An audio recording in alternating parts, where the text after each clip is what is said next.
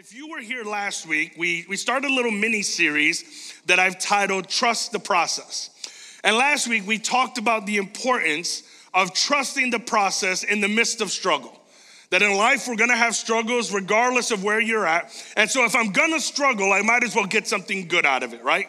And so, we, we spent some time going through that. And one of the things that we hit on is something that I'd like to expound on just a little bit more this morning. If you're taking notes, the title for today is Trust the Process, and specifically when it comes to having patience.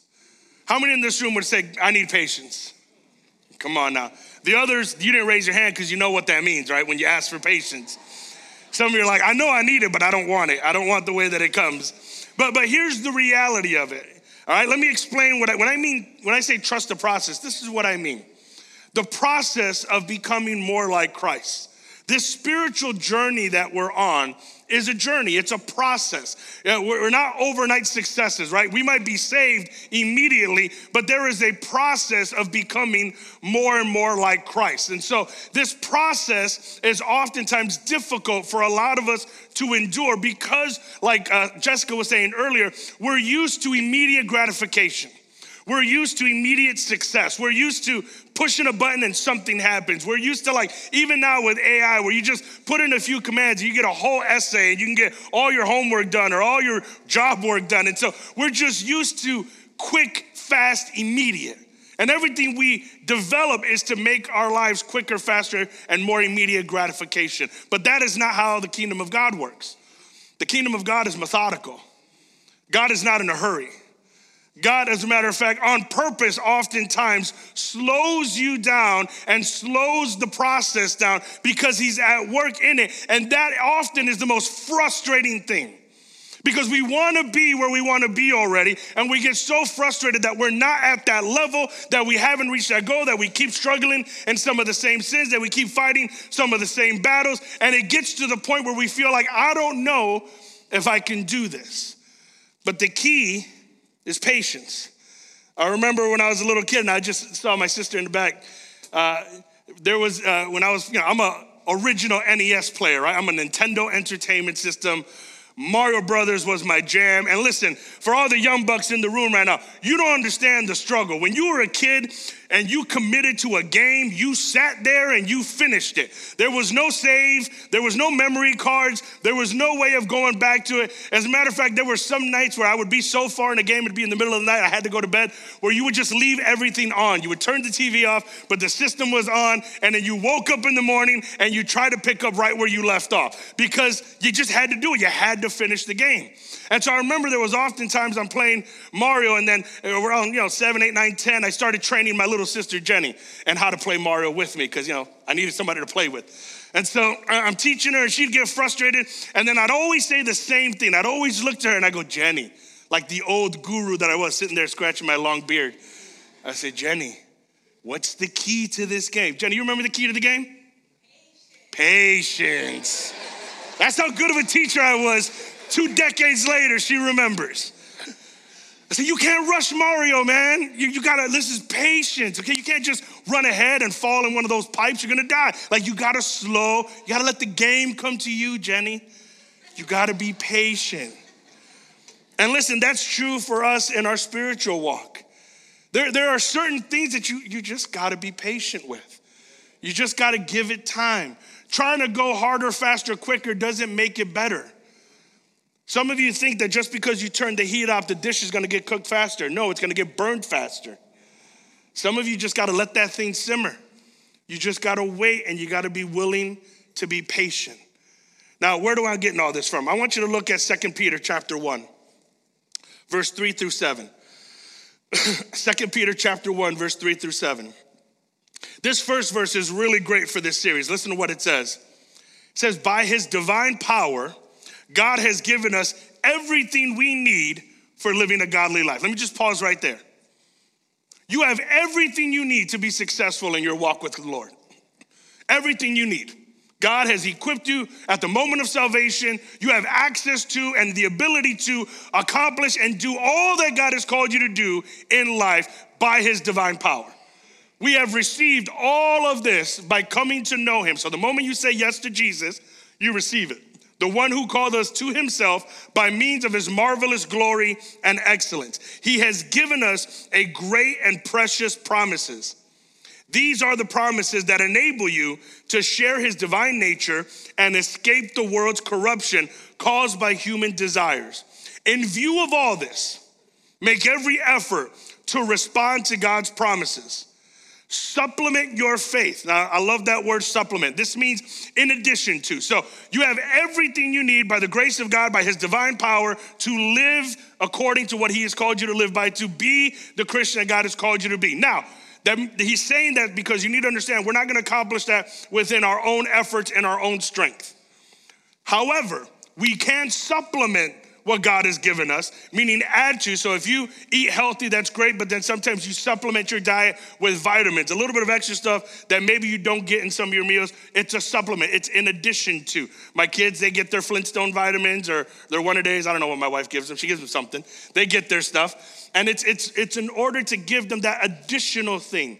And so here's what God is saying He's saying, listen, you have everything you need. However, supplement your faith with generous provision of moral excellence, and moral excellence with knowledge, and knowledge with self control, and self control with patient endurance, and patient endurance with godliness, and godliness with brotherly affection, and brotherly affection with love for everyone.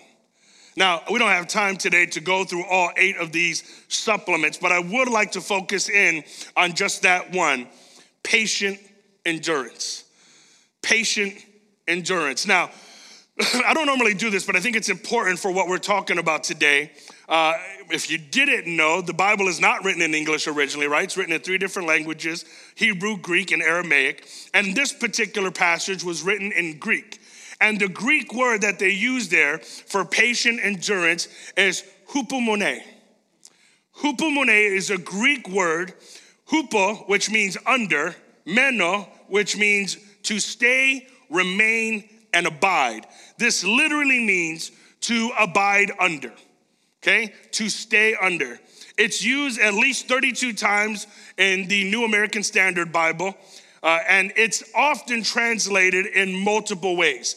Uh, it's translated in using the word endurance, patient enduring, perseverance, steadfastness. The, the beauty of the Greek language is they had uh, multiple words that meant multiple things, and, and there was just a beauty behind the language. And so, hupomone could be used as a verb, as a noun, and in different ways, and it would mean different things depending on how it was used in scripture. In other words, yes, it means patience, but it means so much more than just patience. It's not patience in the way that we often view patience because we often think of patience as just sitting idly by and waiting. But huponumeo is so much more than that. As a matter of fact, the scholar Barclay, I love what he wrote about this word in particular. He says hupomone does not mean the patience which sits down and accepts things, but the patience which masters them. It is not the patience that sits down and accepts it. That's a lot of times what we think patience is. It is what it is. You can't do anything about it. Sit down, shut up, and just accept it. No, huponomeo is the patience which masters them. It is not some romantic theme which lends us wings to fly over the difficulties and the hard places. It is a determination, unhurrying and yet undelaying, which goes steadily on and refuses to be deflected. Obstacles do not daunt it, and discouragements do not take its hope away. It is the steadfast endurance which carries us on until in the end it gets there. Huponomeo is so much more powerful than just being patient. It is patience in action.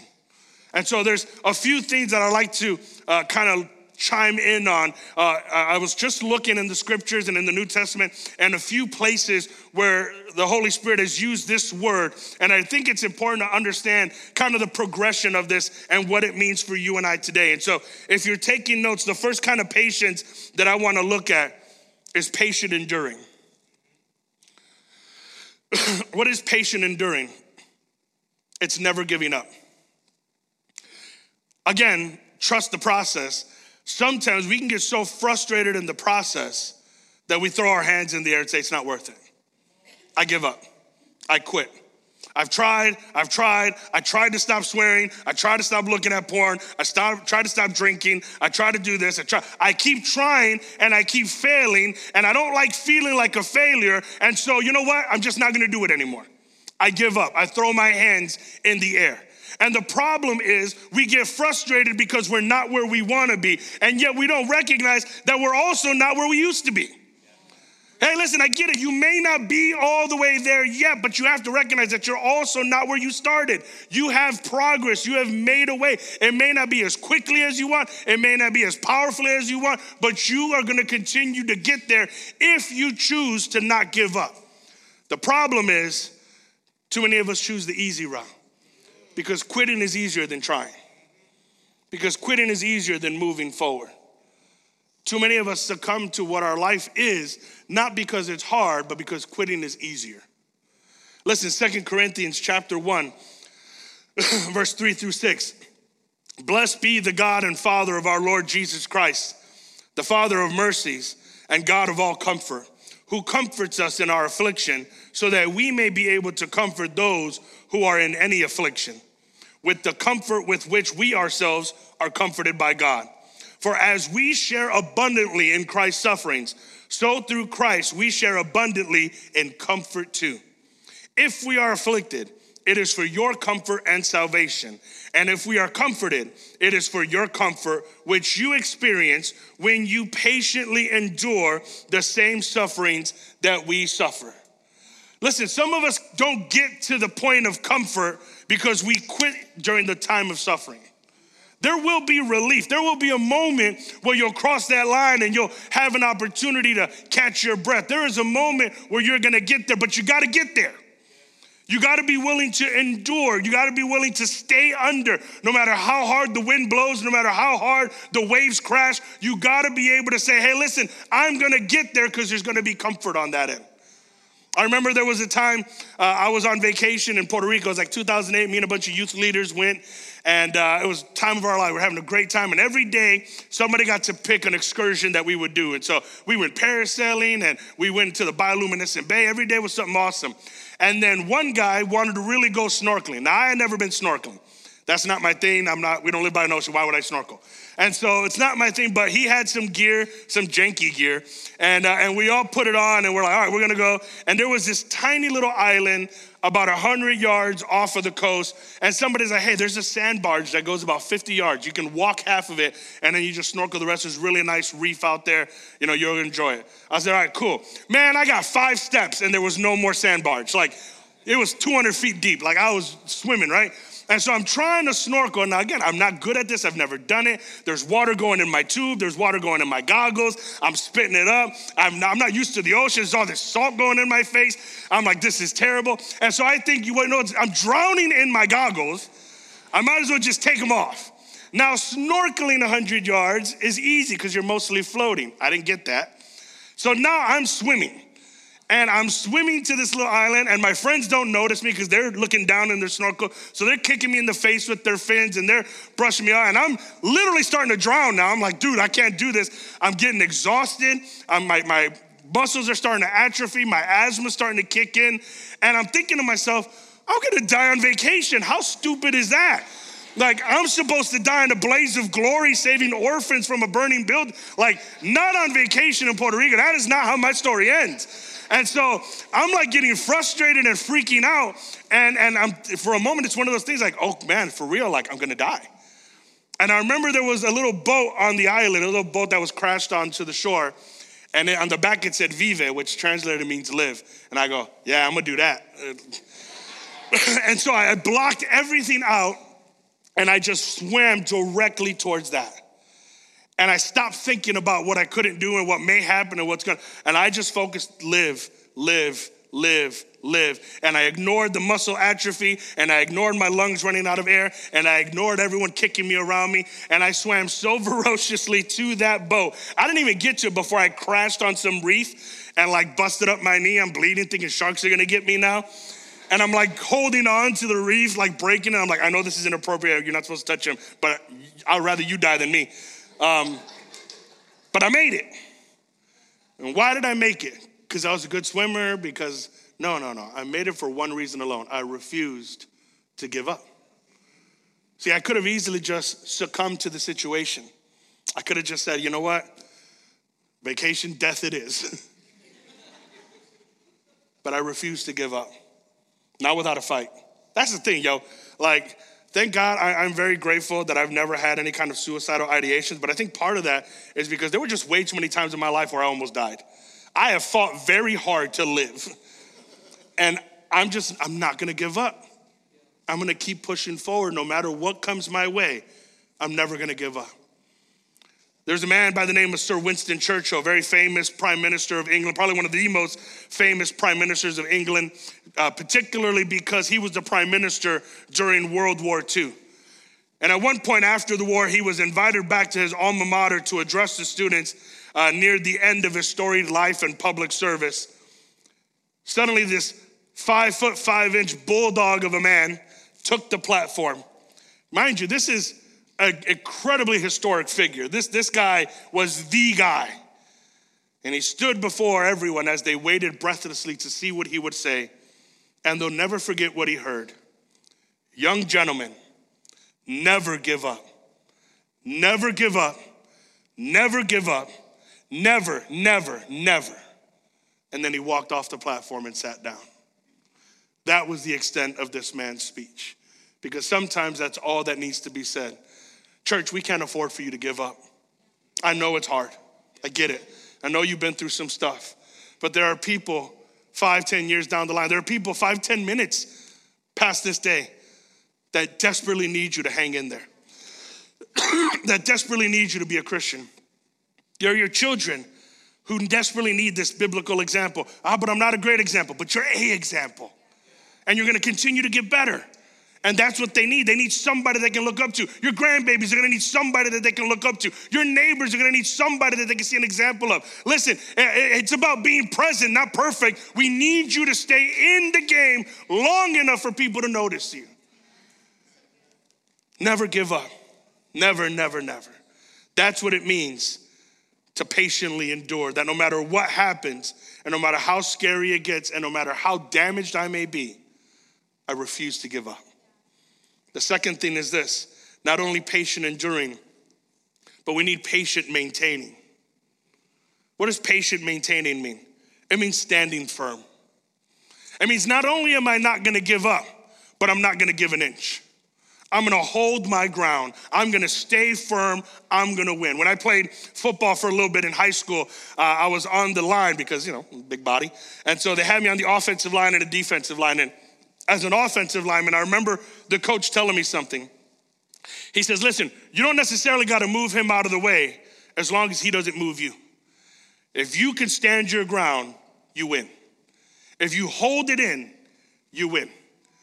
And it's about not giving up any inches. Listen, you may not be moving forward as you thought you'd be moving forward, but don't allow the enemy to push you back either. It's saying, listen, I'm, I'm in a season, it's getting a little bit tougher, it's getting a little bit harder, but I'm not gonna give up an inch. I'm not gonna give you a foothold. I'm not gonna take three steps back. I'm gonna at least hold my ground. If I'm not moving forward, the last thing I need to do is move backwards. Listen, Hebrews chapter 10, verse 32 through 36 says, Think back on those early days when you first learned about Christ. Remember how you remained faithful, even though it meant terrible suffering. Sometimes you were exposed to public ridicule and were beaten, and sometimes you helped others who were suffering the same things. You suffered along with those who were thrown into jail, and when all you owned was taken from you, you accepted it with joy. You knew there were better things waiting for you that will last forever. So do not throw away this confident trust in the Lord. Remember the great reward it brings you. Patient endurance is what you need now so that you will continue to do God's will. Then you will receive all that He has promised. Listen, it looks like they've had a lot of loss.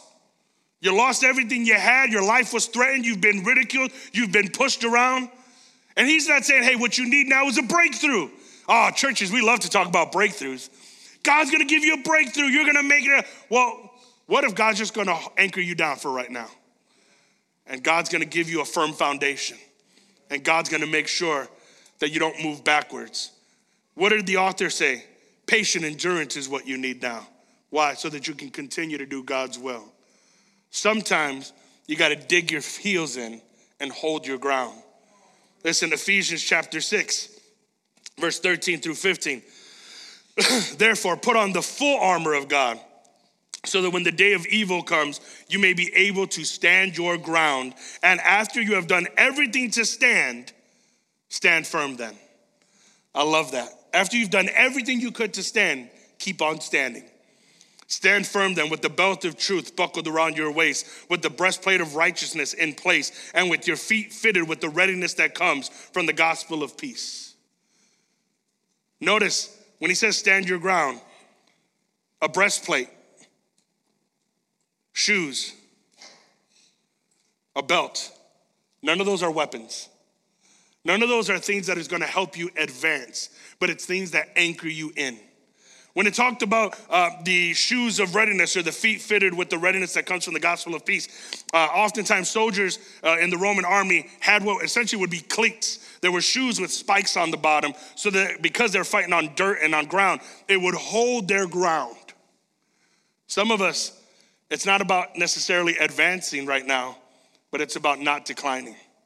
It's about holding your ground and saying, listen, I might be a season where things are getting a little bit rougher, but it's again, like we talked about last week, it's just a season. Listen, there are some storms where the best advice is to get low in the basement and hunker down and wait the storm out.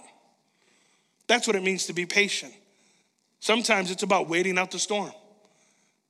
It's about understanding. That right now, it's not my moment. But what I can do is make sure that I don't move backwards. What I can do is make sure that I hold my ground. And what does that look like? That means not losing faith. That means not letting doubt creep in. That means not uh, regressing. And here's what I mean by regress uh, you're, you're in certain seasons and you think everything's out of control, and all of a sudden you stop doing your devotional time with God. That's the worst time to stop. You stop going to church. You miss one, you miss two, suddenly you've been gone three months. And why? Well, it's been a rough season. That means you double down, that doesn't mean you double back.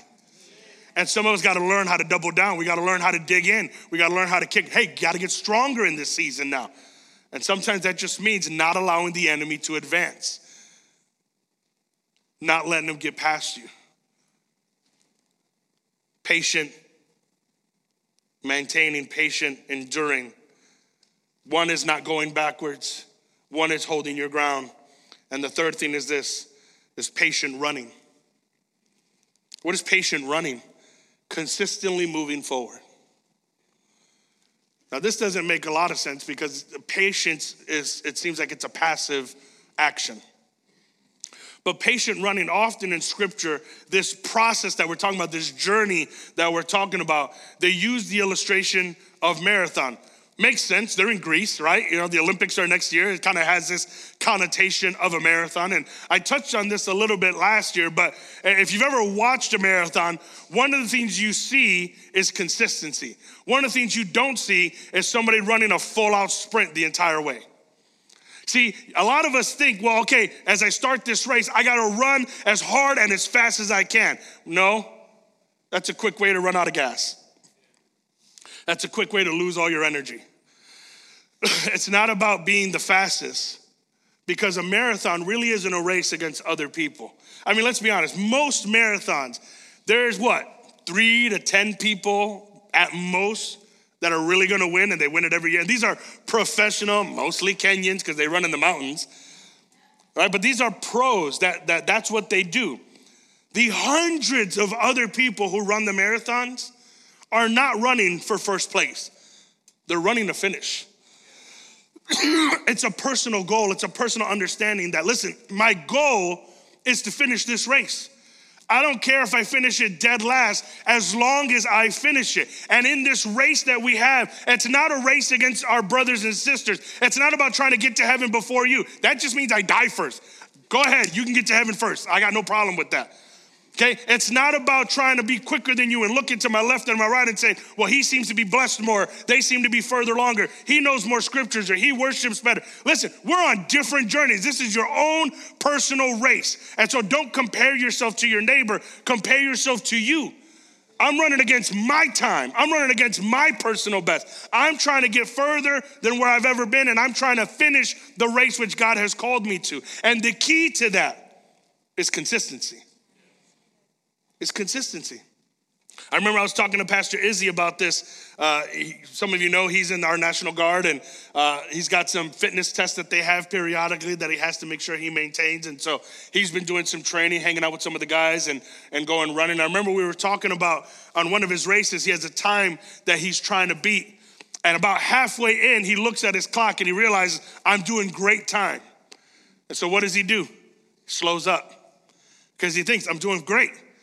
I mean, no problem. I don't have to be as consistent as I've been because I'm doing good timing. What he didn't realize is the only reason he was doing good timing is because he was being consistent. And when he finished his run, he was over the time that he was trying to do. Why? Because he let up when he thought he was doing well. Listen, a lot of us in this race with God, that's what happens. You know, we start doing well, we start feeling like we got things together, and suddenly we stop doing the little things. Man, I'm doing good, Pastor. I don't struggle with this anymore. I don't struggle with that anymore. Like, I've done really well. And so, you know, skipping church once or twice is not a big deal. You know, reading my Bible every day, like, I already read it. I read the whole book, Pastor. Awesome. Read it again. And then when you're done reading it again, read it again. Because listen, the Bible is living and active. In other words, there is always something you're gonna get out of Scripture and the words don't change, but you do. And so there's moments where as you grow, you realize, I never noticed that verse before. Yeah, because you weren't in that situation until now. And now all of a sudden, this makes sense. Listen, there are some things I read when I was seven that I didn't get, I didn't understand because of my capacity, because of where I was in life. And now that I'm 38, I read it differently. Now that I'm a father, I read it differently. Now that I'm a husband, I read it differently. Why? Because it's living and active. You will never exhaust the little things. But if you stop doing the little things, you stop being consistent. Listen, some of you, your, your walk with God is not stalled because of some massive sin in your life. It's because you stop doing the little things. Listen, marriages, they don't fall apart just because there's infidelity or some issue in the marriage or fights that are unresolved. Nine times out of 10, the couple stop doing little things. Stop going on dates, stop having conversations, stop complimenting each other stop serving each other. They stop doing little things. And listen, little things, they add up. They add up a lot, right? There was a, a, a famous bank account and a, a, person who worked at a bank, and uh, he decided that he was going to take one cent from every bank account that the bank had because who's going to notice one penny? And within three months, he had millions of dollars because of all the various accounts that were in the bank, filtering out one penny millions until they eventually caught him. Side story, they couldn't prosecute him because theft is, had to have a value of two cents or more, and he only stole one penny. He had to get the money back, and they got him in civil court. But I just thought that was cool. Listen, one penny adds up if it's consistent enough. And listen, you, you may not think you've made a lot of progress, but just one step every day gets you a little bit further. One prayer a day, one time of reading your Bible a day, one time of worship on your own. Like all these little things are consistently adding up to get you to where God's called you to be. Listen, Hebrews chapter 12, verse 1 through 3. Therefore, since we are surrounded by such a great cloud of witnesses, let us throw off everything that hinders us and the sin that so easily entangles, and let us run with perseverance the race marked out for us fixing our eyes on Jesus, the pioneer and perfecter of our faith. For the joy set before him, he endured the cross, scorning its shame, and he sat down at the right hand of the throne of God. Consider him who endured such opposition from sinners, so that you will not grow weary and lose heart. Listen, being consistently good is far better than being occasionally great. Learn to be consistent. Learn to take that every step and be patient with your consistency. Be patient. Listen, you're not gonna lose 200 pounds overnight, but losing a pound a week is pretty good progress. It just doesn't look great on paper. But it's about being consistent. It's about making sure, hey, listen, I may not be where I wanna be yet, but I am grateful to God that I'm also not where I used to be. Worship team, if you can help me out. So you have patient running. Well, let me kind of go back to the beginning to give you an understanding of the flow of this. Patient enduring is not going backwards, never give up. Patient maintaining is holding your ground. Patient running is moving forward. Patience is not passive, okay? It is progressive. You are moving forward in everything that God has called you to do. But there's one more patience that I need to address, one more hupernume that I think is critical and vital to the walk of a believer and to the life of an unbeliever. And the fourth thing is this patient waiting on the promise. Go back to Peter when we read in the beginning. He said, Listen, you've been given these promises. One of those promises, one of the most critical promises we have, was Jesus promising to return one day. As a believer, this is not an optional belief. This is critical to your walk with God. Having faith and trust that one day Christ will return. One of the worst things you can do as a Christian is get comfortable and assume he's probably not going to come back in my lifetime. Because what if he does? What if he does? What if we don't even get to finish this service and the Lord arrives? And again, we're like, yeah, but scripture's been saying that for a thousand years. Like, you, you, I mean, they've been saying it. Okay, well, let's see what scripture says about it. Let's go back to Second Peter chapter 3, verse 2 through 10. I want you to remember what the holy prophet said long ago and what our Lord and Savior commanded through your apostles. So think about it. This was spoken about in the Old Testament and it's reiterated in the New Testament. Most importantly, I want to remind you that in the last days, scoffers will come, mocking the truth and following their own desires. They will say, What happened to the promise that Jesus is coming again? From before the times of our ancestors, everything has remained the same since the world was first created. They deliberately forget that God made the heavens long ago by the word of his command. And he brought the earth out from the water and surrounded it with water. Then he used water to destroy the ancient world with a mighty flood. And by that same word, the present heavens and earth have been stored up for fire. Scripture tells us that when God ultimately comes, he will destroy this earth with fire. They're being kept for the day of judgment when ungodly people will be destroyed. But you must not forget this one thing, dear friends. A day is like a thousand years to the Lord, and a thousand years is like a day.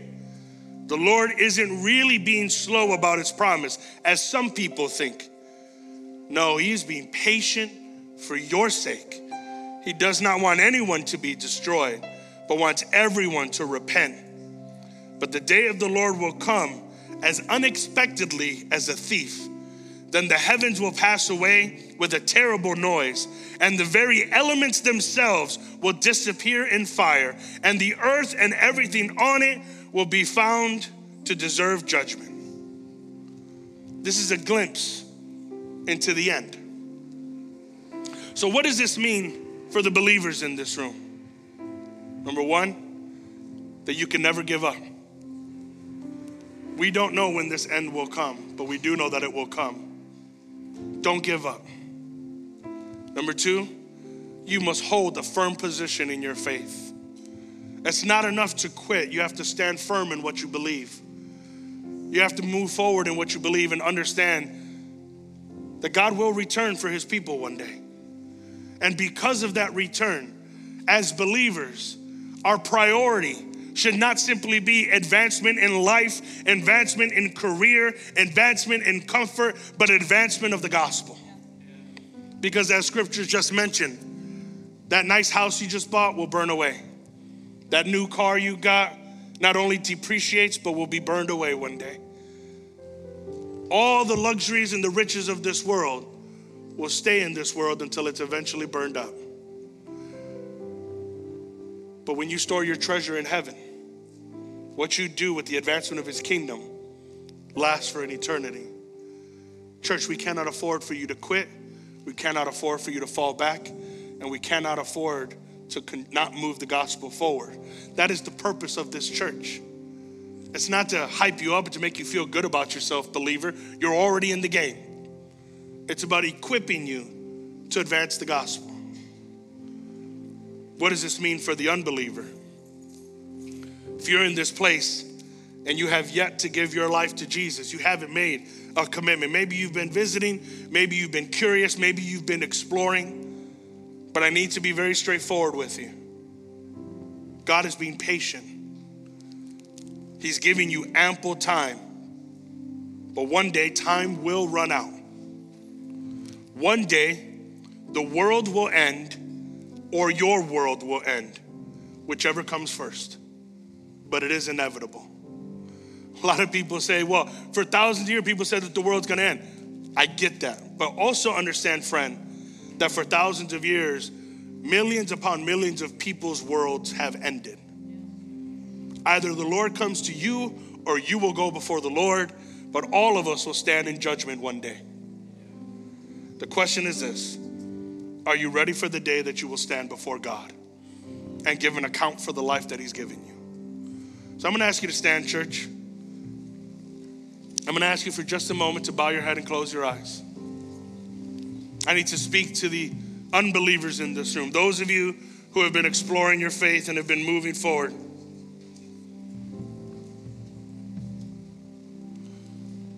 Please do not put off for tomorrow what can be done today. Today can be your day of salvation if you choose to believe and accept what Jesus has said. This isn't about joining our church. That's a whole different process. This isn't about, uh, you know, making a commitment to this body. It's about saying yes to a personal relationship with Jesus Christ. So, with every head bow, every eye closed, if you're in this room and you haven't made that decision yet, or you've been dancing on the line, or maybe you made that decision a long time ago, but truth be told, you did give up. You have walked away. And now is your time to get back in the race. If you're in this place and that's you, just signal me by lifting up your hand. If you want to rededicate your life or if you want to accept Jesus as your personal Savior, this morning is your moment. Just lift up your hand and I want to pray for you. If there's anybody here, thank you, brother. Anyone else? Thank you, sister. Thank you. Anyone else said, That's me, Pastor. Thank you, brother. Anyone else? Thank you, sister. Here's what I'm gonna ask. If you've lifted up your hand, do me a favor, join me up here. I got my prayer team up here. We wanna pray for you. Come on, if you lifted up your hand, would you take a moment? Don't be afraid of everybody else. This has nothing to do with anybody else. This is about you and the Lord. Come on, if that's you. Gentlemen, don't be afraid. Sister, come on, just come by one of my prayer team. They're gonna pray with you. Anyone else said, Pastor, that's me. We don't need to make this decision privately. Jesus didn't do it privately, He did it publicly. If there's anyone else says, That's me, I'm going to give you another moment. Amen. Let's pray this together. Church, would you join me in this prayer? Say, Jesus, I recognize that I am a sinner in need of a Savior. And I thank you, God that you don't treat me as my sins deserve. But in this moment, you forgive me of all unrighteousness and you make me yours. Help me, Lord, to stay consistent, to grow, to be all you call me to be. I thank you for this wonderful gift. In Jesus' name, amen. Come on, would you give it up for the Lord?